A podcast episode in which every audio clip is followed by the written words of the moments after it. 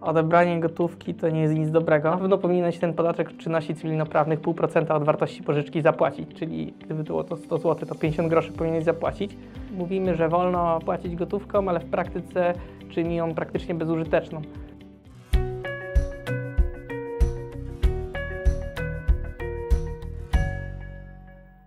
Dzień dobry. Czy zbliża się koniec gotówki i co to oznacza dla każdego z nas? Zastanowimy się wspólnie, dokąd zmierzamy w kontekście gotówki i pieniądza elektronicznego. Państwa moim gościem dziś Piotr Kulesa, analityk grupy kapitałowej Immobile. Dzień dobry. I zaczynamy od pasty, czyli anonimowego wpisu w internecie, który krąży od, od wielu tygodni.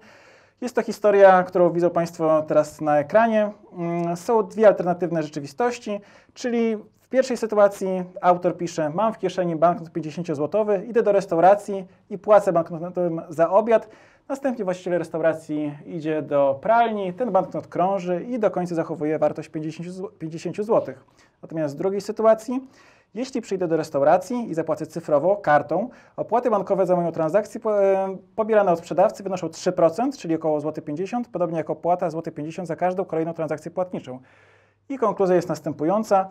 Po 30 transakcjach z początkowych 50 zł pozostanie tylko 5, a pozostałe 45 stało się własnością banku dzięki wszystkim cyfrowym transakcjom i opłatom. Płacę tylko gotówką i polecam to innym. Czy ta historia jest realna, czy też coś tu się nie zgadza? Historia była realna 6-7 lat temu, kiedy jeszcze opłaty za płatności kartą były bardzo wysokie. Nie było żadnego limitu na nie.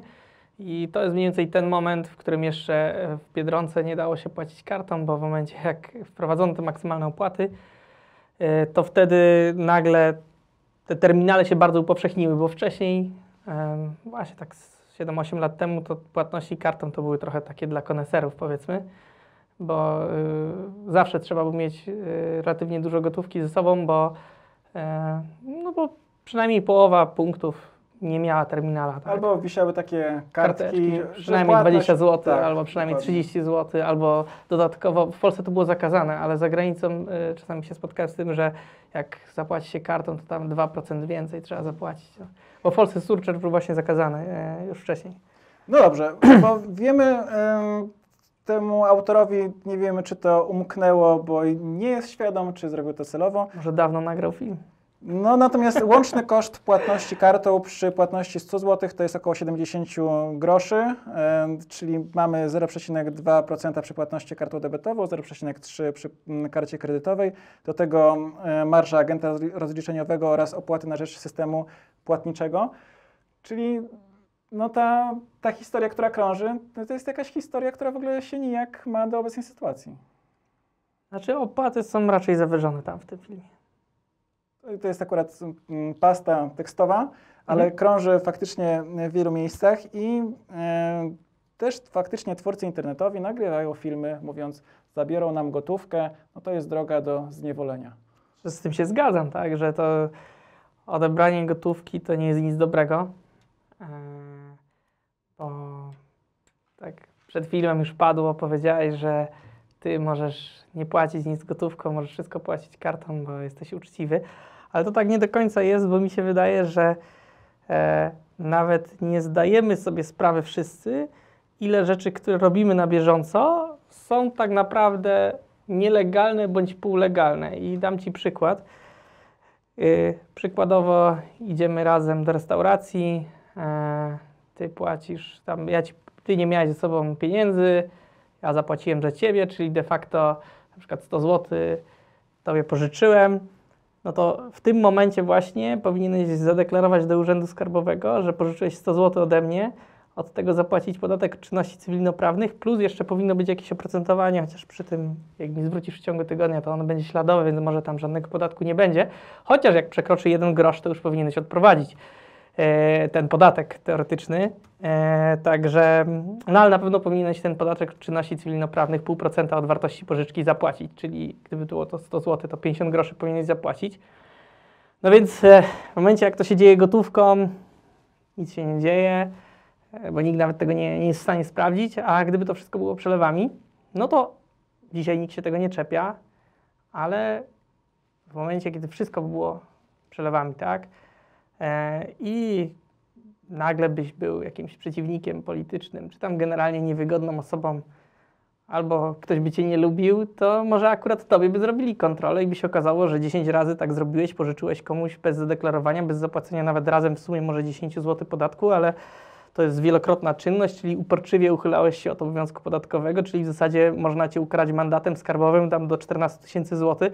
Także generalnie konsekwencje takich błahych rzeczy mogą być duże i jest wiele takich rzeczy. To jest tak samo z interpretacjami na takie drobne, drobne sprawy, które robimy na bieżąco. Tam e, e, mówiłem Ci wcześniej o tym blablakarze też. No, jedziemy. Państwo tego nie słyszeli wcześniej. Wiem, że Państwo nie słyszeli, więc dlatego opowiem.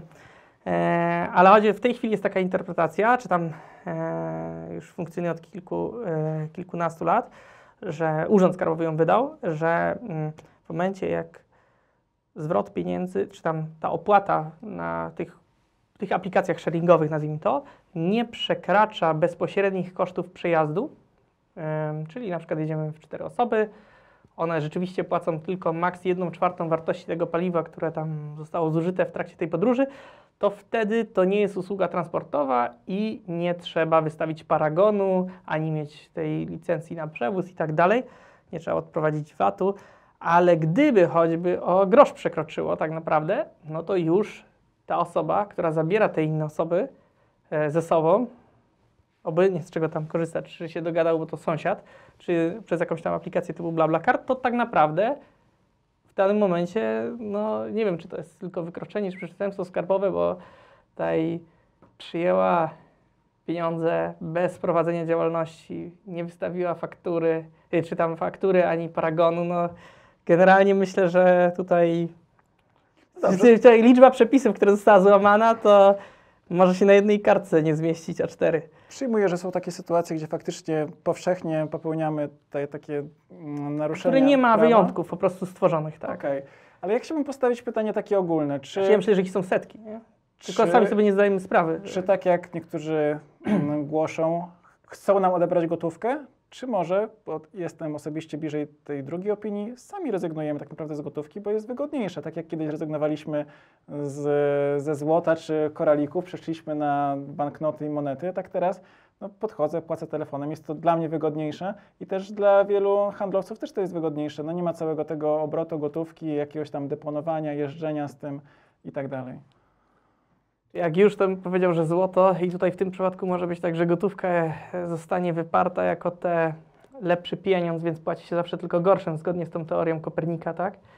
Że zawsze w momencie, kiedy mamy, no ja mam w tej chwili tutaj w kieszeni ileś gotówki, plus mam pieniądze na koncie, no i wiadomo, że te pieniądze na koncie to, te, to są te gorsze pieniądze, no one są tylko zobowiązaniem do banku, no to pierwsze, jak muszę tobie zapłacić, to pierwsze co, to się pozbędę tych gorszych, a te lepsze sobie zostawię e, na czarną godzinę. E, Więc dopóki jak gdyby bez sytuacji ekstremalnych, statystyczny człowiek zwykle w długim terminie będzie płacił zawsze tymi gorszymi, czyli właśnie tym elektroniczną wersją, no, ona jest gorsza. No tak, ale to na nas wszystko kosztuje dziesiątki miliardów złotych. Ale co nas kosztuje? Pieniądz papierowy. I, Tak samo jak elektroniczny. No. To prawda, ale on już tam jest w tym świecie cyfrowym. Generalnie... e, Nie, no, jak- utrzymanie systemu cały czas kosztuje, No tak? tak? ale kiedy NBP e, ostatni raz, bodajże 5 lat temu, mówił, ile wynosi koszt jednostkowy transakcji, najtańsze było polecenie przelewu 83 grosze. Natomiast dla gotówki średni koszt jednostkowy transakcji to było złoty 36, e, dla kart debetowych złoty 40, dla kredytowych e, 2 zł. No ale ten, te koszty faktycznie od tamtej pory spadły, jeśli chodzi o ten pieniądz elektroniczny. Niekoniecznie, ale jak widzisz, gotówka była tylko droższa od polecenia przelewu. Prawda? Więc jak kartą zapłacisz, to drożej jest. Dla, dla tego, który przyjmuje tą płatność, bo dla użytkownika to raczej jest wszystko jedno, tak? W Polsce to mm, przywiązanie do gotówki jest dość wysokie w porównaniu do innych krajów, ale na przykład mm, ma, wiemy, jak wygląda sytuacja e, w Norwegii. Em, Prawie cała ludność, 98% posiada kartę debetową, a bank centralny twierdzi, że tylko od 3 do 5% wszystkich transakcji odbywa się z użyciem fizycznej gotówki. Z drugiej strony mogłem się posłużyć przykładem Niemiec, gdzie nadal y, terminale wcale nie są powszechne i przywiązanie do gotówki jest bardzo duże. To jest wręcz y, jest dużo większy nacisk na anonimowość niż w Polsce. Dużo większy. I wszyscy z zasady wolą gotówkę. A co myślisz o zmianie limitów płatności gotówkowych dla przedsiębiorców e, od 2024 roku? E, Zmniejszy się z 15 do 8 tysięcy złotych. nie tylko dla przedsiębiorców, bo tam istotniejsza według mnie w ogóle zmiana to jest ta y, wprowadzająca limit dla płatności osób fizycznych. 20 tysięcy złotych. który zostaje w ogóle wprowadzony, bo wcześniej w ogóle go nie było. Ym, I to jest w ogóle ta najistotniejsza informacja z tego wszystkiego. No i ja myślę, że to jest po prostu kolejny krok w tym, bo jeszcze powiedzmy sobie, y, jak było jeszcze 3 lata temu, przed 2020 ten limit to było 15 tysięcy euro między firmami. E, bo później, jeśli się więcej zapłaci, to nie może to być kosztem uzyskania przychodu. E, no to jest gdzieś tam postawa państwa w stosunku do gotówki, tak? Mówimy, że wolno płacić gotówką, ale w praktyce czyni ją praktycznie bezużyteczną. No bo kto y, w tej chwili, jaka firma jest w stanie się, nawet gdyby bardzo chciała teraz efektywnie posługiwać gotówką, no jakiś malutki sklepik, y, tak? Jakiś malutki zakład rzemieślniczy, ale wszystko, co ma obrót tam powiedzmy powyżej 100 tysięcy złotych rocznie, to już musi praktycznie zacząć płacić większość swoich wydatków e, przelewami bądź kartą, bo inaczej nie będzie mogło zaliczyć tego do kosztów, więc nikt tak nie chce, tak? No, Argument jest prosty, uszczelniamy, bo generalnie ludzie oszukują i jak będzie płatność elektroniczna, to ściągalność podatków będzie wyższa. Znaczy generalnie w- w tej chwili wprowadzono, czy ja myślę, że przesunięto datę wprowadzenia, bo on pierwotnie Tak. był, e, miał być od 2023, po to, żeby wprowadzenie nie wypadło na czas kampanii wyborczej, bo na pewno by e, ekipa rządząca, która wprowadza coś takiego po raz kolejny obniży i przede wszystkim dla konsumentów też wprowadza to ograniczenie, bardzo by na tym straciła. Choć na razie on jest na tyle duże, to 20 tysięcy złotych, że myślę, że jakichś masowych protestów by to jeszcze nie, nie, nie wywołało, ale w Hiszpanii choćby w tej samym momencie teraz wprowadzono taki limit płatności e, między firmami, zdaje się, że z 1000 euro, tak? A między konsument do firmy, czy, czy konsument do firmy nawet już tylko 1000 euro, tak? No to już się powoli robi tak, że naprawdę za rzeczy, które tutaj, tym bardziej patrząc na inflację, no za chwilę prawie nic się nie będzie dało zapłacić tą gotówką, więc niby wolno, tak naprawdę w ogóle gotówka jest prawdziwym środkiem płatniczym, a to pieniądze na rachunku bankowym nie są e, zgodnie tam, prawda, z konstytucją czy tam ustawami tym prawnym środkiem płatniczym w Polsce, czyli tym czymś, co jest prawnym środkiem płatniczym w Polsce i jest tam wszędzie w tych ustawach zdefiniowane, to jest gotówka, wcale nie ewentualnie ta pieniądze banku centralnego, e, czyli coś, czego my nigdy elektronicznie nie mamy, a nie te pieniądze na rachunkach. I tego za, za chwilę tym się nie będzie można posługiwać w praktyce. No w teorii tak. Ja osobiście płacę telefonem i tej gotówki za bardzo nie używam, natomiast faktycznie wydaje mi się mm, problematyczne, mm, problematyczne przykłady z innych krajów, gdzie doszło do sytuacji, gdzie zablokowano konta osobom, które w jakiś sposób podpadły. Tutaj przykład Kanady często, Dowi, tak. Kanady się często pojawia. Ale to już to jeszcze w Kanadzie, to już w ogóle, czyli protesty przeciwko rządowi stają się w ogóle całkowicie niemożliwe. Wyobraźmy sobie, że jak była tam dwa lata temu ta fala protestów, że wszyscy, tym bardziej jak to zrobiono tam w Kanadzie, to nie było tak, że legitymowano nawet tych ludzi i im, e, i im blokowano te konta, tylko tak jak w Chinach, takie skanery twarzy po prostu i wszyscy, którzy tam byli, to cyk, konto zablokowane, tak, i już nie ma. Kto miał gotówkę, to mógł dalej protestować, kto nie miał gotówki, to już musiał jechać do domu albo prosić na ulicy o, o pieniądze na jedzenie albo o samo jedzenie. E, No, generalnie to pozbywanie się gotówki to jest oddawanie, e, gdzieś tam oddawanie, gdzieś tam ostatnie jakieś możliwości protestu przeciwko władzy, tak? Mm, No, ale ja bym nawet nie szedł, bo w tej Kanadzie to jeszcze ci ludzie faktycznie dokonali decyzji, że oni wystąpili przeciwko władzy. To też nie zawsze jest konieczne, no przez większość czasu nie trzeba protestować przeciwko Tylko nikomu. zda- zdaniem władzy oni łamali prawo, ale tam chyba nie było kontroli sądowej, prawda? Nie, to nie było, nie, nie łamali prawa, właśnie na tym polega cały, cały problem i cały problem tej sytuacji, że oni po prostu protestowali, oni nie łamali w żaden sposób prawa, yy, bo oni po prostu blokowali drogę. Czyli tak jak były, nie wiem, kiedyś protesty jakichś związkowców, to tam w Kanadzie po prostu tym związkowcom wszystkim zablokowali konta i mogli sobie pojechać do domu. I jeszcze do dzisiaj im się toczą sprawy o to. A ludzie, którzy zbierali pieniądze dla tych ludzi, którzy tam protestowali, też im zablokowano i jeszcze uznano ich za terrorystów. że zbierają, y, że finans, próbują finansować terroryzm, bo tak na tej podstawie właśnie oni nie złamali żadnego przepisu, więc podciągnięto te protesty pod terroryzm. Powiedziano, że i na podstawie tych właśnie przepisów o przeciwdziałaniu terroryzmu i finansowaniu terroryzmu zablokowano im konta, dlatego że te konta finansowały tą działalność terrorystyczną, która polegała na blokowaniu drogi, bo się nie zgadzali z polityką rządu.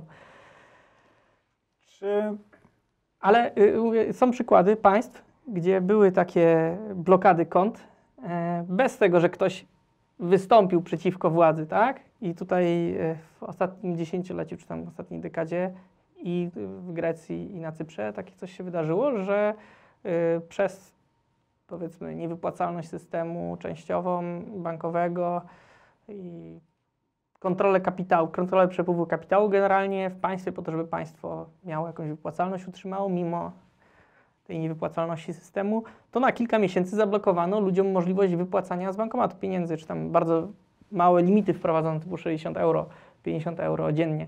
A w praktyce jeszcze tam, z tego co czytałem, to na Cyprze akurat te ograniczenia były 200 euro, ale, ale taka panika wtedy w ludziach y, się pojawiła, że w bankomatach nie było tych pieniędzy, więc w praktyce to w ogóle się nie dało wypłacić. No.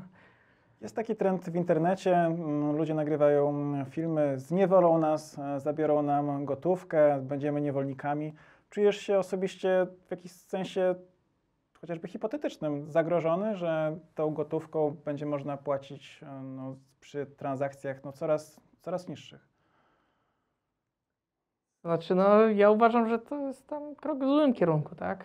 E, Nie widzę, znaczy nie widzę tych pozytywów, bo e, nie wiem, e, co da przeskok z 15 tysięcy na 8 tysięcy złotych, tak? Między tymi firmami. Przecież to i tak za nic dużego już się nie da zapłacić.